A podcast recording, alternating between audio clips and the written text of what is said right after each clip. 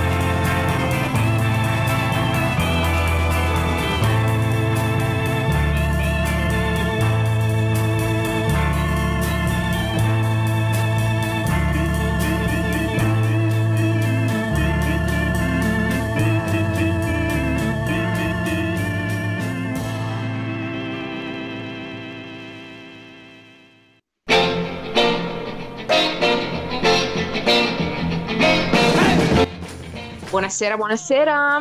Ciao.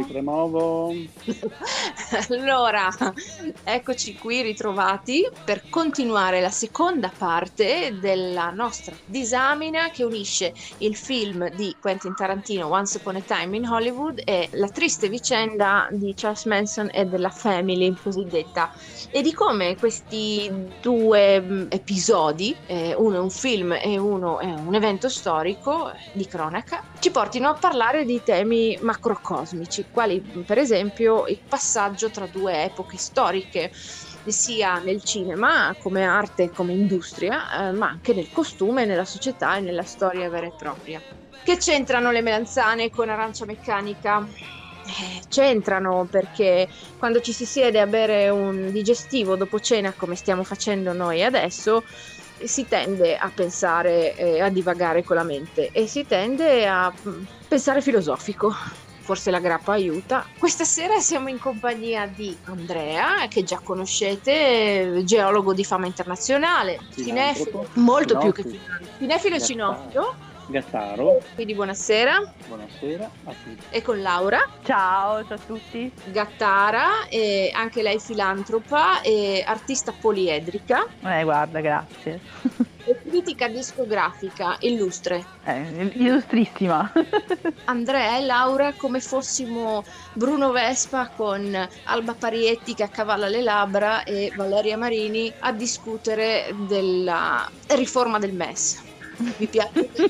non morire. Ci eh, accapigliamo però tra noi per l'attribuzione dei personaggi. Eh? No, beh, la Parietti me la prendo io, con quelle gambe ah, me la bene. prendo io, guarda.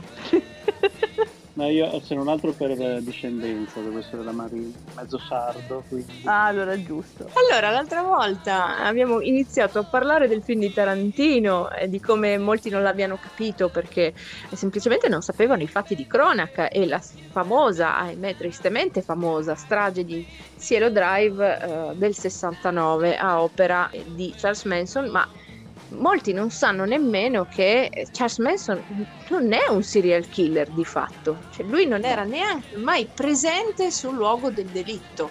È un mandante. Lui era una persona con dotata di eh, straordinarie capacità di influenza plagio. psicologica sugli altri, direi anche plagio. Ci siamo lasciati eh, parlando proprio di come lui eh, avesse questi occhi così vividi che scavavano dentro al suo interlocutore. Sì, stavamo dicendo che per un americano eh, qualcuno che ti guarda negli occhi è qualcosa di, di, strano, di inusuale. Qui da noi è abbastanza frequente, soprattutto se vai nel sud Italia, eh, dove per natura hanno questi occhi grandi, scuri e ti fissano, ti guardano, ti guardano dentro. Se non sei abituato eh, è una cosa che ti turba. Consideriamo che tutte le persone che Manson ha arruolato tra le sue fila erano persone con grossi problemi, eh, erano soprattutto ragazzi e ragazze che eh, vivevano alla ricerca di una figura parentale, sicuramente un modello da seguire, un modello che gli dicesse cosa essere, cosa fare, cosa non fare. Questo spiega perché si erano ridotti a fare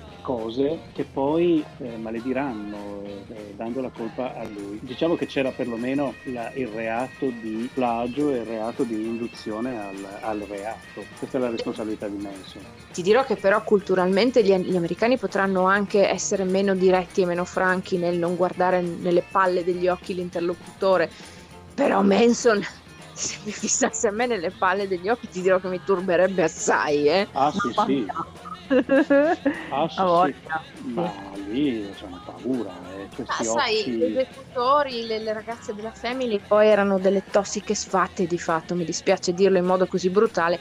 Lui invece era una specie di demonio vivo. Eh. Allora, diamo due coordinate per capirci. Uh, Charles Manson, per chi non, non l'avesse mai visto, almeno visto scorrere i video delle sue eh, accorate monologhi in tribunale dove cominciava a parlare e, e attaccava per un'ora e, e, e, dissertava del lui veramente dissertava dei massimi sistemi, non noi qui con l'amaro, il cremovo e la grappa.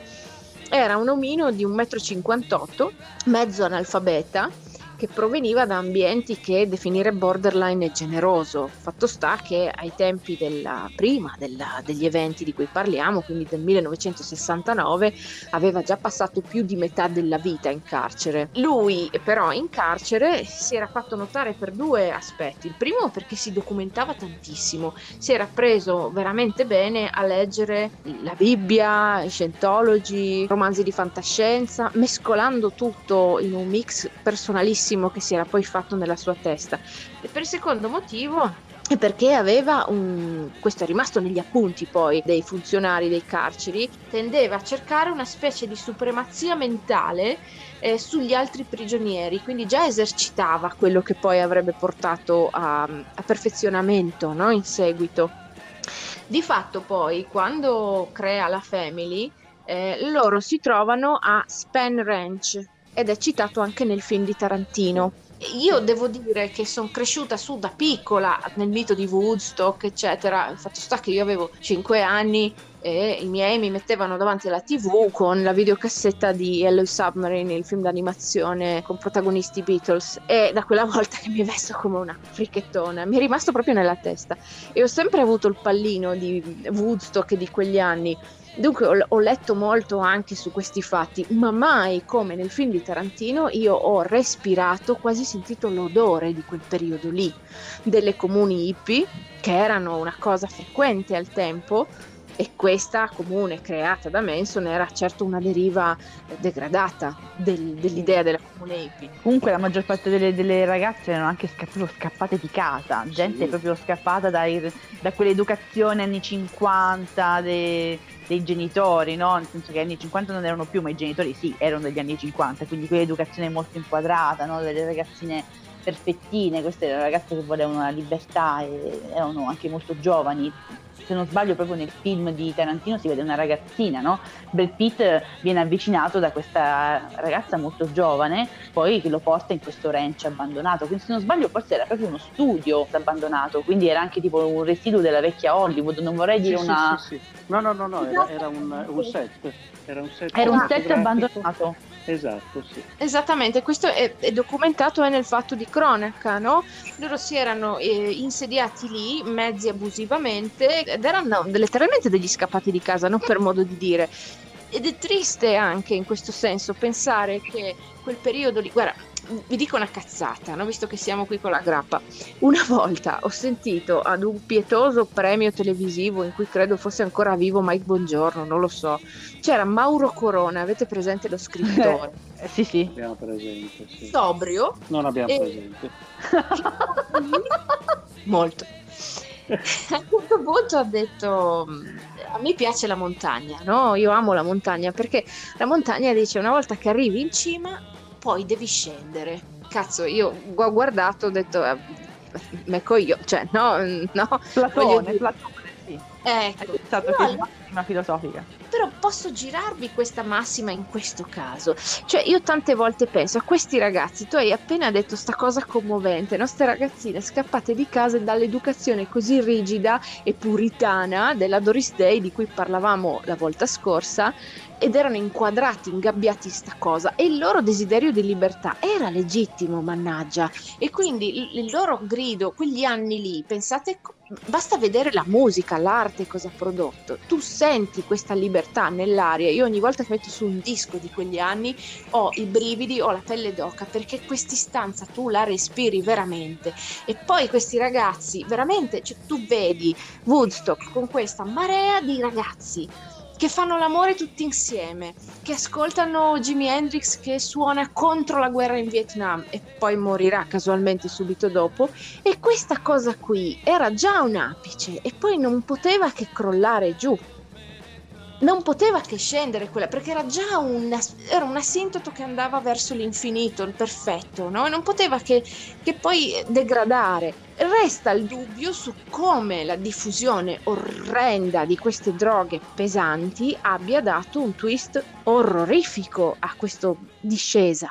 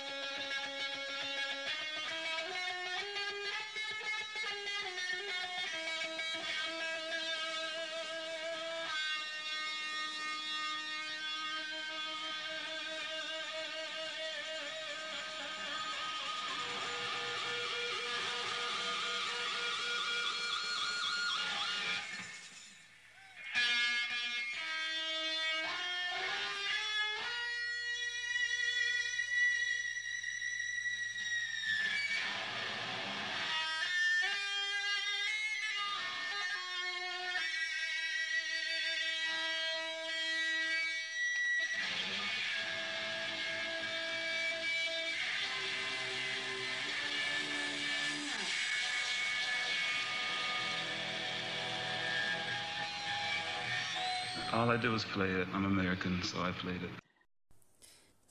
Ecco, era la leggendaria esibizione di Jimi Hendrix a Woodstock. Ma torniamo a noi. Dicevamo. In realtà però le avvisaglie del fallimento c'erano già state nella- sì. nell'isola felice di, di San Francisco dopo l'estate Summer of Love.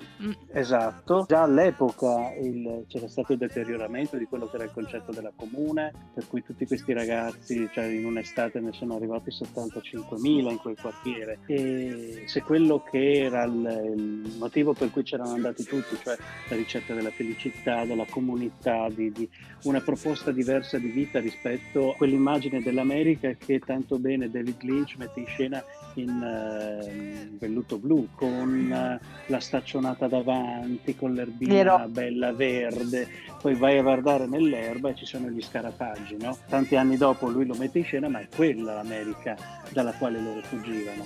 San Francisco però fallisce già subito. loro fuggivano da una realtà che poi non era nemmeno così rosea, come dicevi tu, no? Dietro le rose, se scavi, ci sono gli scarafaggi, perché è famoso l'uso, il primo uso di sostanze mh, stupefacenti lo facevano proprio le- in casa, le mamme. La canzone, per esempio, dei Rolling Stones, Mother Little Helper, le casalinghe degli anni 50 erano un esempio di infelicità totale. Erano donne abbandonate, a- a- non lavoravano principalmente perché a quei tempi doveva lavorare solo l'uomo. Quindi erano i compiti in casa e la maggior parte delle donne soffriva di depressione. Quindi voglio dire, erano donne che usavano già antidepressivi. Non era Sì. esattamente un- il paradiso della casalinga negli anni 50, sono stati anni terribili per le donne. Forse i figli, vedendo queste- anche queste figure che non erano in fondo nemmeno così rassicuranti, non credevano realmente in, queste in questi dettami, no? questi dettami educativi. Quindi anche per questo c'è stata questa voglia di libertà, anche perché la società in generale lo permetteva. La musica, i costumi si sono allentati, certe cose si sono allentate negli anni 60. Da 64 in poi c'è un'impennata, la velocità cresce molto di più, i costumi, la musica, tutto cambia da 64 in poi, c'è un'accelerazione. E poi, come dicevi tu, Andrea, proprio così, cioè, secondo me le rose erano tutta una parvenza, le la crinolina, le crinoline alla finestra erano tutto fuorché la verità. Ma allora ce la sentiamo sto, sto pezzo degli Stones, visto che l'hai chiamato in causa, lo mettiamo su. What a drag it is getting old.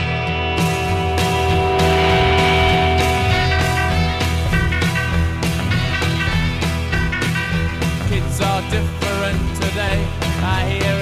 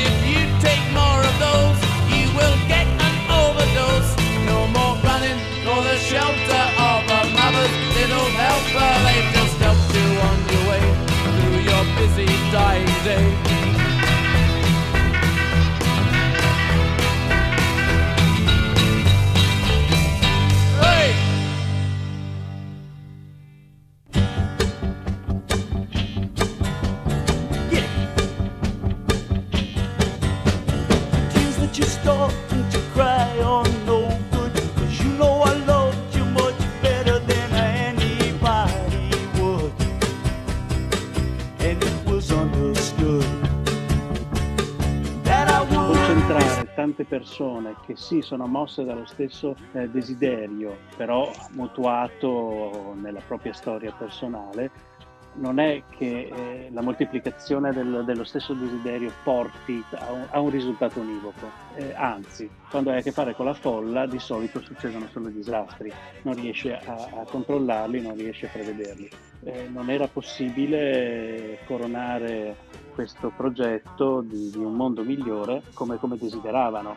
Ora, se Manson mette in scena la parte eh, peggiore, eh, non dimentichiamoci ad esempio che il mito e il musical Air cerca di mettere in scena la parte migliore, eh, perché anche lì no, il rifiuto delle regole, scappare, eh, creare una famiglia, eh, addirittura sacrificarsi per uno di questa famiglia, sono le due facce della stessa medaglia. Queste stesse persone, poi, quelli che sopravviveranno a questi tentativi, sono quelli che probabilmente creeranno la bolla economica che ci ha disfatti fino a come siamo adesso arrivati. No?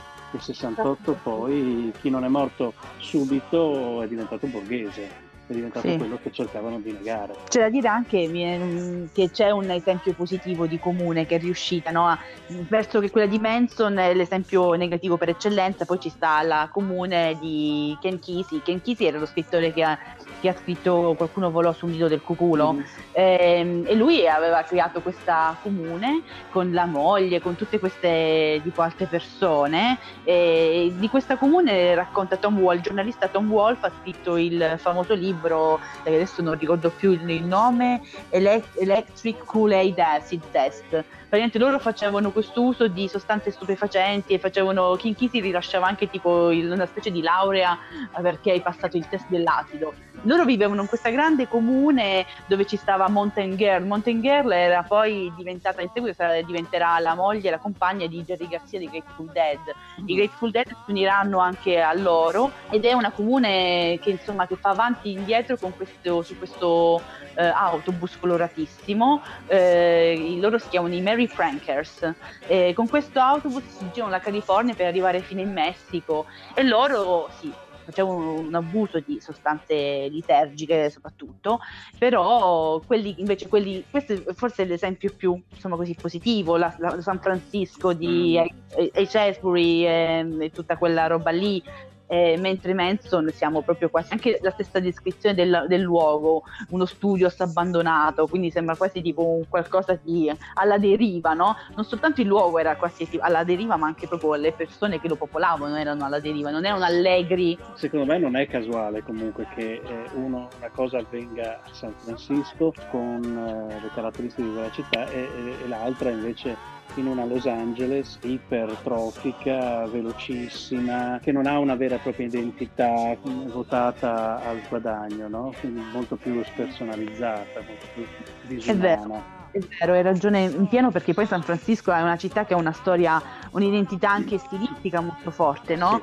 Mentre San- invece Los Angeles sta di questi tipo la città degli studios eh, cinematografici, no? Queste distanze chilometriche da un posto all'altro, radure e anche tipo palazzoni, il Capital, il palazzo della Capital. Sì, sì, sì, ma anche in una visione tipicamente europea, no? perché noi abbi- abbiamo bisogno di dividere il bianco e il nero. E eh, San Francisco la cultura, eh, Los Angeles invece la, la- la mercificazione della cultura, no? quello che potremmo dire il cinema e la televisione adesso, cioè l'arte e, il suo contrario. Ma allora vi fermo perché questa lettura la devo recuperare, però io ho voglia di ascoltare Joe Cocker. Così. E lo metto così, lo salutiamo e lo omaggiamo perché è indimenticato e sempre prema- troppo prematuramente ci ha lasciati, non mi pare ancora vero. Feeling alright.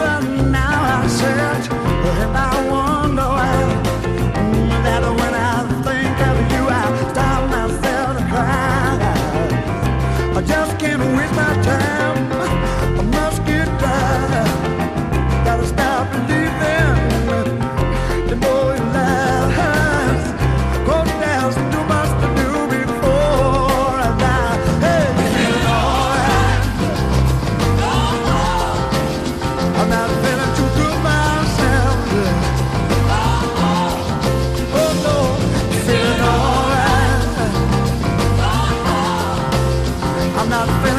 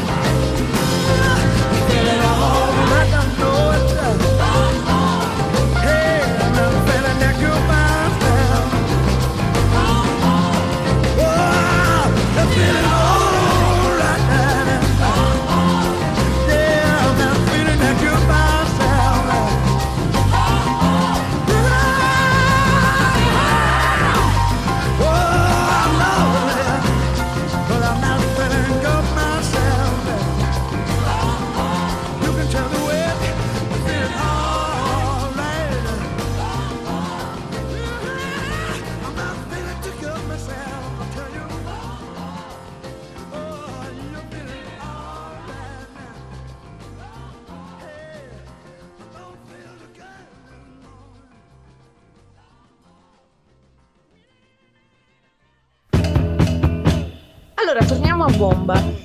Siamo in Span Siamo- Ranch, quindi già Sì. luogo di, di- di deriva, no? sia umana che diciamo ambientale e anche industriale perché è un set cinematografico in disuso. Quindi c'è tutto già lì, no? Per la teoria per cui eh, i, i luoghi hanno già un'intenzione.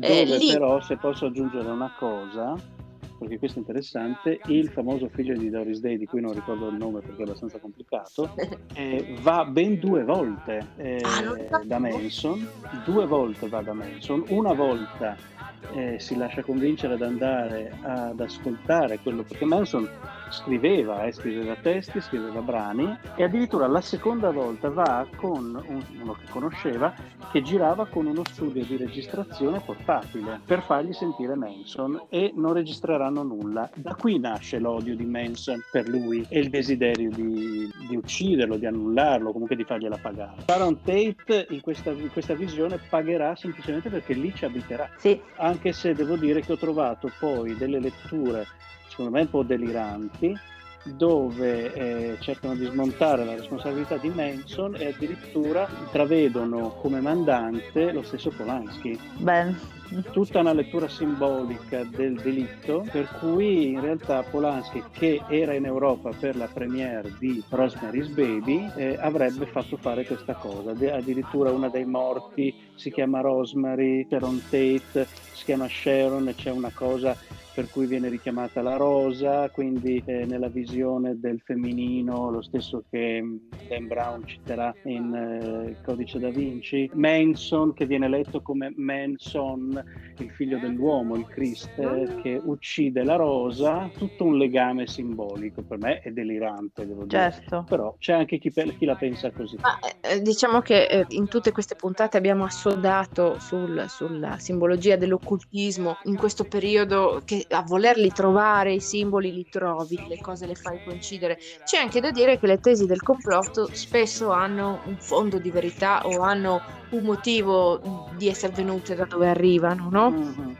Certo è che Manson aveva sicuramente ciò che gli ha fatto scattare e rivolgere la rabbia verso quelle vittime in particolare è stato questo episodio ed evidentemente si aveva convinto anche il produttore e il suo carisma era indiscusso, Ah sì, sì, sì. sì. non solo verso le, le- le sopracitate scappate di casa. Come, come anche con Dennis Wilson, aveva un, po- un potere, sarà stato lo sguardo, non lo so, però un carisma ce l'aveva sicuramente. Sapete qual è il personaggio che a me ricorda Manson? Così rico- ricollegandosi a un discorso che abbiamo già fatto. È è Forrest Gump. Forrest Gump in realtà non è un personaggio nella mia visione così positivo, nel senso che Forrest Gump è uno che non fa scelte, no? Lui incarna un po' lo Zelig, cioè si adatta all'ambiente, è uno schermo bianco che proietta le storie degli altri.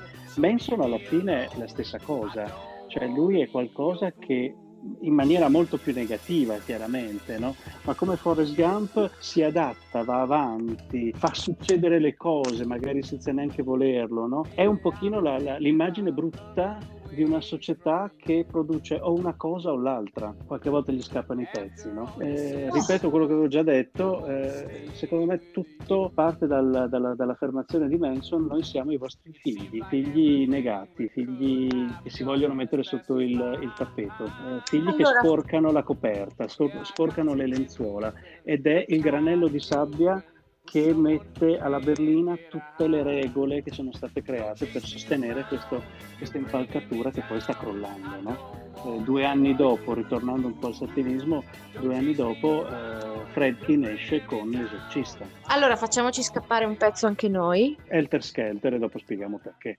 When I get to the bottom, I go back to the top of the slide.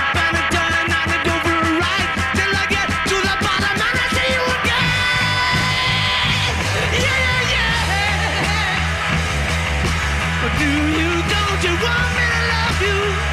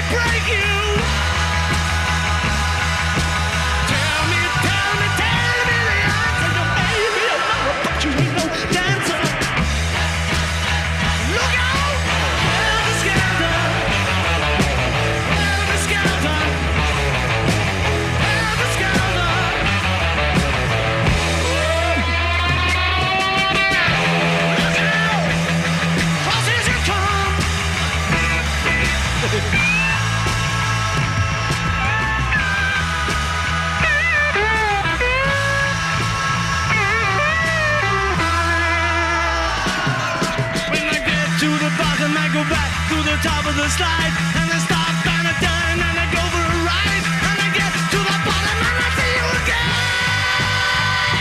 Yeah, yeah, yeah. But do you, don't you want me to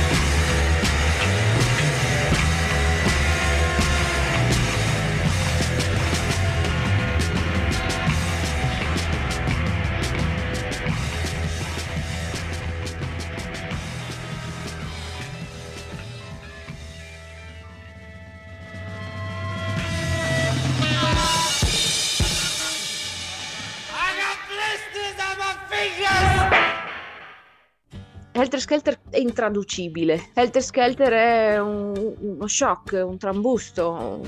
Lui l'aveva preso come mm, paradigma della sua intenzione, della sua missione. Aveva un piano per scioccare il mondo. Lui voleva mm, materializzare un Helter Skelter al mondo. Come dicevo prima, lui si era fissato con l'Apocalisse di Giovanni e si era convinto che l'Apocalisse stesse arrivando, incarnata dai quattro cavalieri, gli angeli Beatles, e lui avrebbe voluto essere il quinto. E lui avrebbe voluto far finire il mondo e costruirne uno nuovo. Infatti era persuaso che stesse per avere luogo una eh, tensione fra i neri e i bianchi, in cui i neri avrebbero avuto la meglio sui bianchi perché più forti fisicamente, e quella sarebbe stata l'ultima guerra che si sarebbe svolta sulla Terra, durante la quale lui sarebbe rimasto nascosto nella sua Valle della Morte, solo per riemergere alla fine del conflitto per dominarli i neri, perché li riteneva comunque non all'altezza di gestirsi ed inferiori. Lui invece li avrebbe dominati e gestiti. Quindi lui perseguiva eh, l'idea di diventare famoso perché riteneva che questa fama potesse essere in modo globale il modo e il suo veicolo, il suo strumento per arrivare a questo livello di dominazione generale, no? Quindi l'idea anche della fama come qualcosa di diabolico, no? Per fare questo lui si era radunato intorno a una comune di pari 18 donne che aveva mh, variamente messe incinta e costrette a separarsi dai figli avuti con lui perché li, diceva li avrebbero rovinati col senso di colpa, con l'idea della famiglia, no? Infatti anche nei film di Tarantino molte di loro sono incinte volutamente, sono fatte vedere incinte, tra i piedi sporchi, i peli sulle ascelle, le, le ascelle, cioè è proprio ricreato tutto perfetto. E, e lui li, eh, li tirava su forte droga e sesso eh, diciamo incontrollati perché li avrebbe usati per scatenare una serie di eventi che volevano scioccare la pubblica opinione e scatenare queste guerre. No? Lui aveva cominciato da un, un paio di episodi, in cui questo è il secondo, in cui resta vittima Sharon Tate. Poi, teoria del complotto che riguarda Polanski è fantasiosa con tutte le sue declinazioni. Ricordiamoci che Polanski però eh, aveva appena messo in scena Rosemary's Baby in cui sappiamo cosa succede e alla moglie Sharon Tate succede pure di peggio, però non voglio entrare in dettagli morbosi qui perché non è il punto. Sì, sì, E sì. che Polanski è uno che scherzerà e baserà la sua intera filmografia su eh, simbologie dell'occultismo anche dove sono state poi interpretate dalla critica e sdoganate eh, e liquidate come eh, lettura psicanalitica. In realtà lui dissemina e ambienta Rosemary's Baby in un edificio in cui si erano svolti dei fatti, eh, ma fino a pochi anni fa, quando gira La nona porta, che è un film proprio sul diavolo, lui va a cercarle queste cose, ma comunque questa la lasciamo così in sospeso. E ricordiamoci che il mondo era piccolo quella volta ed è piccolo oggi, e come si è visto i personaggi ricorrono e si conoscono tutti. Ad ogni modo lui pensava di fare visita, diciamo, all'abitazione di Liz Taylor, eh, Richard Barton, Tom Jones, un altro era ma lui voleva strappare gli occhi di Liz Taylor perché quello era, no? Era proprio, lei era diventata poi una- un'opera d'arte con Andy Warhol, con i suoi occhi viola, strapparli e spedirli, o strappare la lingua di Tom Jones. Cioè lui voleva destabilizzare, con- ma torniamo poi al discorso merceologico quest'estate, come se fossero merci e iniziarla questa apocalisse. E quindi spediva i suoi adepti, che erano strafatti fino al midollo e completamente plagiati in una maniera che raramente si è vista proprio nella storia.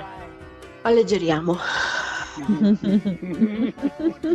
Neil Young ha scritto un bel pezzo Revolution Blues su Manson che io direi di sentirci così facciamo una pausa.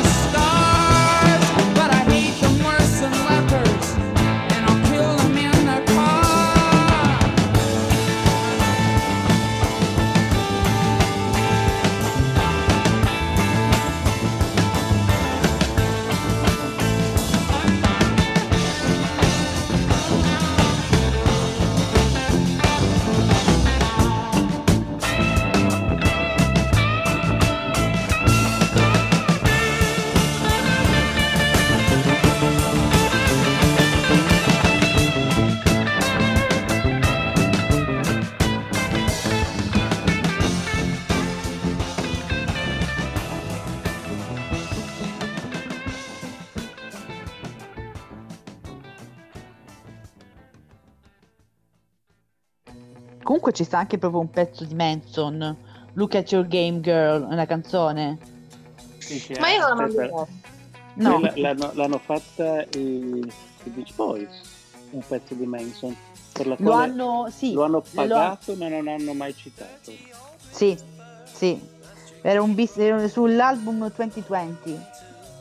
Non mi ricordo quale, comunque era è successo. Sì. Vi domandate mai, certe volte no, le sliding doors nella vita, se sto figlio di Loris Daisy l'avesse fatto un contratto, probabilmente sarebbe successo tutto uguale. Ma Sì. Sarebbe successo qualche altra cosa, ma altrettanto orrenda, orripilante. Ma alla fine, alla fine qualsiasi fenomeno diventa l'immagine di ciò che voleva eh, negare. Come ho detto prima, cioè, i contestatori del 68 sono diventati i borghesi che ci hanno portati a come siamo adesso. Inevitabile. Non dimentichiamoci Pasolini che, si- che attacca i contestatori in piazza di, di Valle Giulia che erano i borghesi, erano i figli dei borghesi, no? viene cacciato dal Sì. partito comunista. Tutto diventa la, la deformazione de- di ciò che voleva negare. Quindi se Manson voleva- era borderline, era al margine del sistema, alla fine è diventato parte del sistema. Adesso è un'icona, che ci piaccia Sì. o non ci piaccia, Sì, ci fa schifo o non ci fa schifo, lui è un'icona. Se- eh, Sharon Tate probabilmente non ce la saremmo mai ricordata se non ci fosse stato Manson. Magari avrebbe avuto una carriera. Magari o forse no. eh, Di, di sicuro, Stella. Di sicuro lui l'ha fissata, l'ha fissata nella storia, sicuramente. Certo che lui Tragica- rappres- rappresenta, siamo qui a parlare di lui come turning point proprio, pi- pietra miliare, perché lui è un punto fisso dopo il quale, o quello che lui ha rappresentato, no? si cambia proprio epoca storica. Siamo qui a parlare di lui come ehm, spartiacque. Di sicuro lui ha, ha trattato la Sharon Tate come tipo i collezionisti di farfalle, l'ha proprio uccisa e l'ha messa là, l'ha, l'ha fissata al muro, per, Sì. insomma, Sharon Tate è una farfalla, cioè Sì. è rimasta lì, certo, è, è entrata nella storia così, ecco, non proprio per le sue capacità recitative, ma forse anche eh, lui è entrato proprio nel- nella cultura americana, non solo, no? A gamba tesa sicuramente e, e- e negava e, e combatteva quel, quel sistema culturale e sociale che poi qualche anno dopo, e non neanche tanti anni dopo, giusto per fare un salto, gente come John Waters, però in maniera molto più triviale e divertita, contesterà nello stesso modo, eh, abbattendo uno alla volta tutti i tabù e tutti i luoghi comuni di quella società. Divine eh, Certo. eh, irrompe sulle scene eh, nella sua fisicità e nella sua capacità tracotanza proprio, nella sua capacità di, di scioccare eh, fino al punto di mangiare gli escrementi, no? È il cittadino l'americano che si mangia qualsiasi cosa gli, gli dai per essere, per avere quei 15 minuti teorizzati da Warhol che era uno che aveva capito tante cose. Sì, comunque questa pagina di storia è proprio inquietante, basta leggere anche tipo le- tutti i libri che parlano di, questi- questa vicenda, ti lasciano dentro un senso di inquietudine, almeno a me, eh, non indifferente, devo essere sincera. Se posso aggiungere una parola che è quello che a me incute è di vulnerabilità, cioè può succedere, può succedere, può succedere a te. Io la leggo molto la- con la società americana, sarà che forse tipo non vedo, il- non lo so, la, la società dove comunque ancora girano con le armi i ragazzi che fanno sparatorie a scuola e fanno stragi, sono sempre stragi, no? Non sono di personaggi famosi, ma comunque sono ragazzi che si ritrovano a essere fucilati, uccisi in una maniera così a scuola. È una cosa pazzesca se ci pensi, la scuola che dovrebbe essere il posto più sicuro al mondo, insomma il posto dove tu ti crei una tua individualità, dove tu socializzi, diventa un posto in America rischi anche di essere ucciso a scuola, no? Succedere perché costruiscono male i palazzi e magari con un terremoto ti, cade, ti cadono, però non c'è quella stessa violenza, almeno questa è la mia percezione, magari sbaglio, eh, per carità, poi io vengo, io vengo dal sud e, e ho visto altri tipi di violenza, però le- la violenza delle armi come in America almeno qui non la vedo. Io questa cosa sarebbe è difficile che una cosa del genere possa essere poteva, essere- poteva succedere in altri posti. Secondo me è molto legato anche all'America, perché gli anni 60 sono anni anche molto violenti, gli anni in cui tipo sono stato ucciso un presidente degli Stati Uniti, dove sono stati uccisi eh, Martin Luther King, Malcolm X, insomma eh, in America le armi ci sono eh, anche adesso, no? È all'ordine del giorno. In realtà c'era, c'era un, c'era un sostrato continuo in quegli anni che era la guerra in Vietnam e non soltanto per il fatto che fosse una guerra, quanto perché era la prima guerra raccontata in casa attraverso la televisione. Sì, ma anche tipo i film, ci pensi Fragole e Sangue, quel film, no? Dove parla appunto anche di ragazzi che protestano contro questo massacro, no? Di questi ragazzi mandati al macello in fondo, no? In, in Vietnam, eh, che tutta la filmografia di, di protesta legata a quel, a quel periodo storico interessante. Eh, ma dopo tutto era un sistema che re- reagiva, un organismo morente che reagiva a degli anticorpi che cercavano di combatterlo, di quasi guarirlo. no? E chiaramente questo organismo malato, questo organismo morente reagiva violentemente. Queste contestazioni non sarebbero risolte. no? Un pochino quello che è successo qui da noi negli anni di piombo, quando personaggi come Moro, che avevano capito benissimo che se il dialogo avrebbe potuto far superare quel momento, viene eliminato proprio per non averlo quel dialogo, no? un sistema che eh, si protegge eliminando la, la cura. No? Per I meccanismi forza. poi alla fine rimangono, sono quelli i meccanismi. E, sono d'accordo che questa è una storia squisitamente, squisitamente americana. Basta che vedi che l- l'artista Marilyn Manson, lui ha dichiarato di aver preso il suo nome d'arte da due icone del pop americano, Marilyn Monroe e Charles Manson, e si è messo questo nome d'arte, di questo indicativo. Certo però che noi abbiamo avuto il mostro di Firenze. Volevate sentire un disco? Quello di Grateful Dead, Friends of the Devil.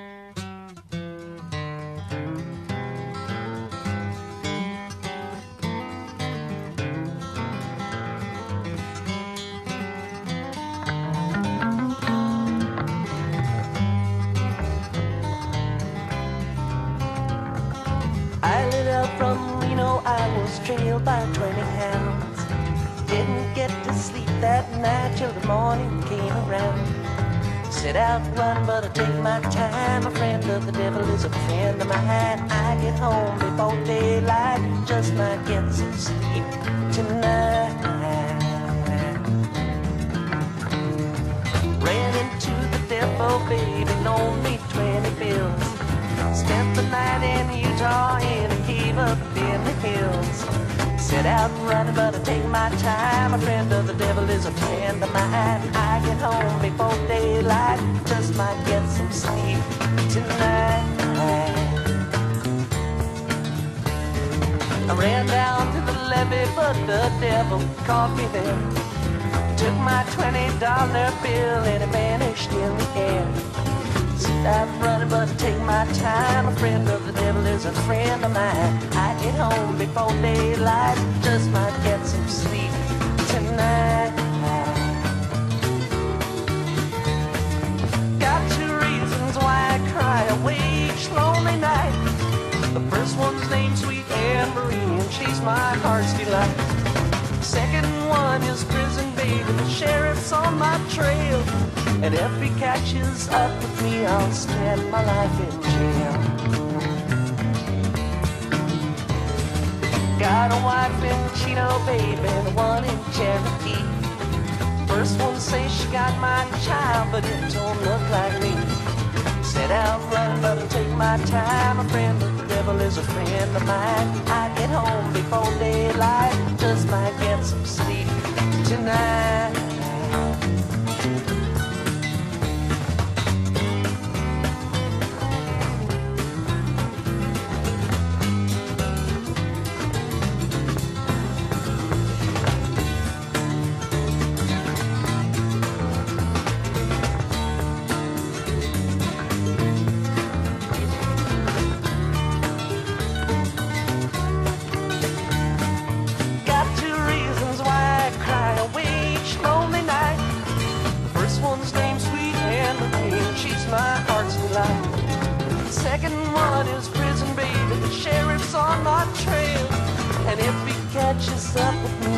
Spend my life in jail.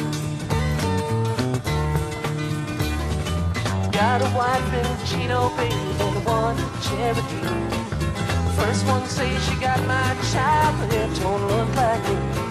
I set out running, but I took my time. A friend the devil is a friend of mine. I get home before daylight, just might get some sleep tonight.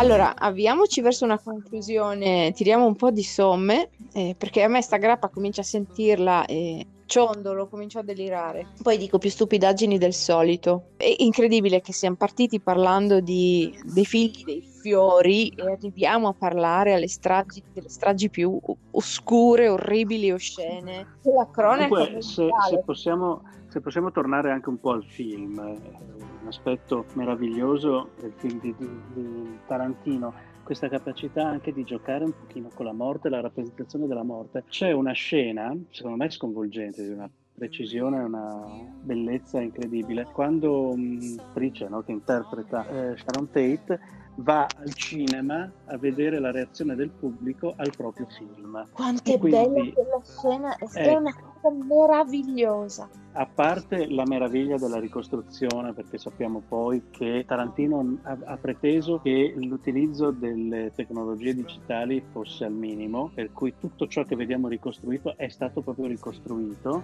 il cinema, l- la strada, eccetera, negli stessi luoghi peraltro. Ma quella scena noi abbiamo un'attrice che interpreta un'attrice morta, di cui sappiamo quale sarà la fine, che guarda sullo schermo e non guarda se stessa come uno avrebbe, potrebbe dire, no? rifaccio la scena perché non- si deve vedere che, non è, che è la stessa attrice e invece sullo schermo c'è la eh, Sharon, eh, Sharon Tate, eh, quella vera nel suo film. Ecco lì è la potenza del cinema che crea una sua realtà, un suo tempo, che ci gioca e che rappresenta la morte.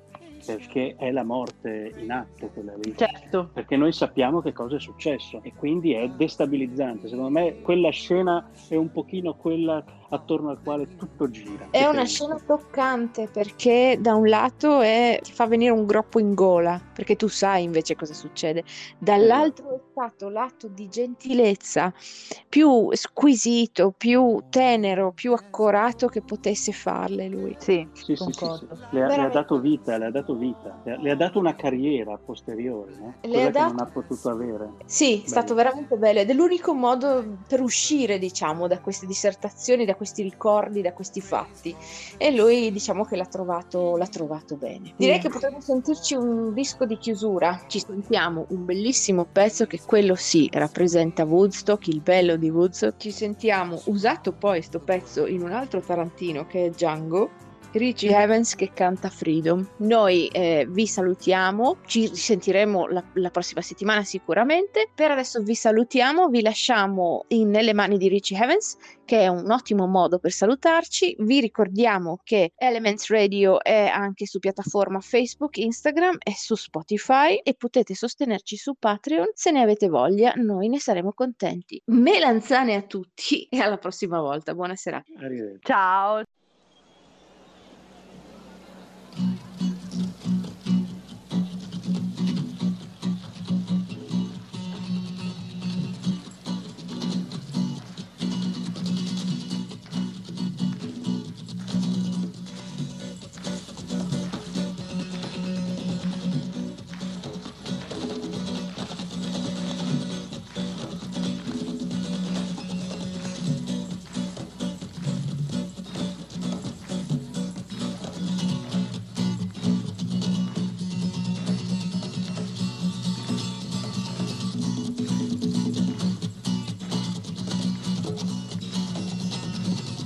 Turn the guitar up, Mike, please. Guitar, Mike.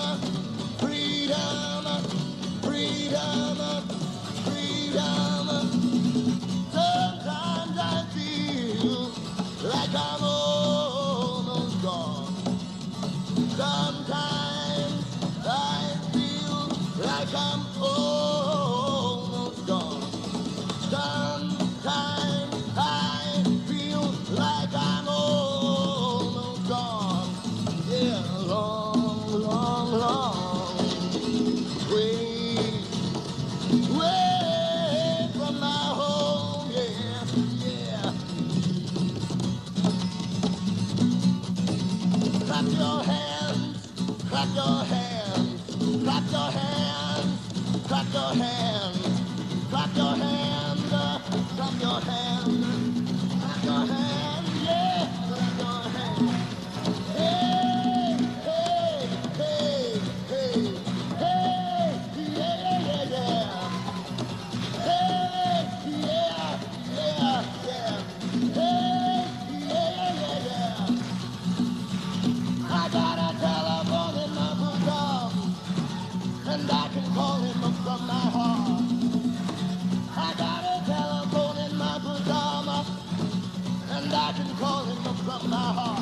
but I need my brother.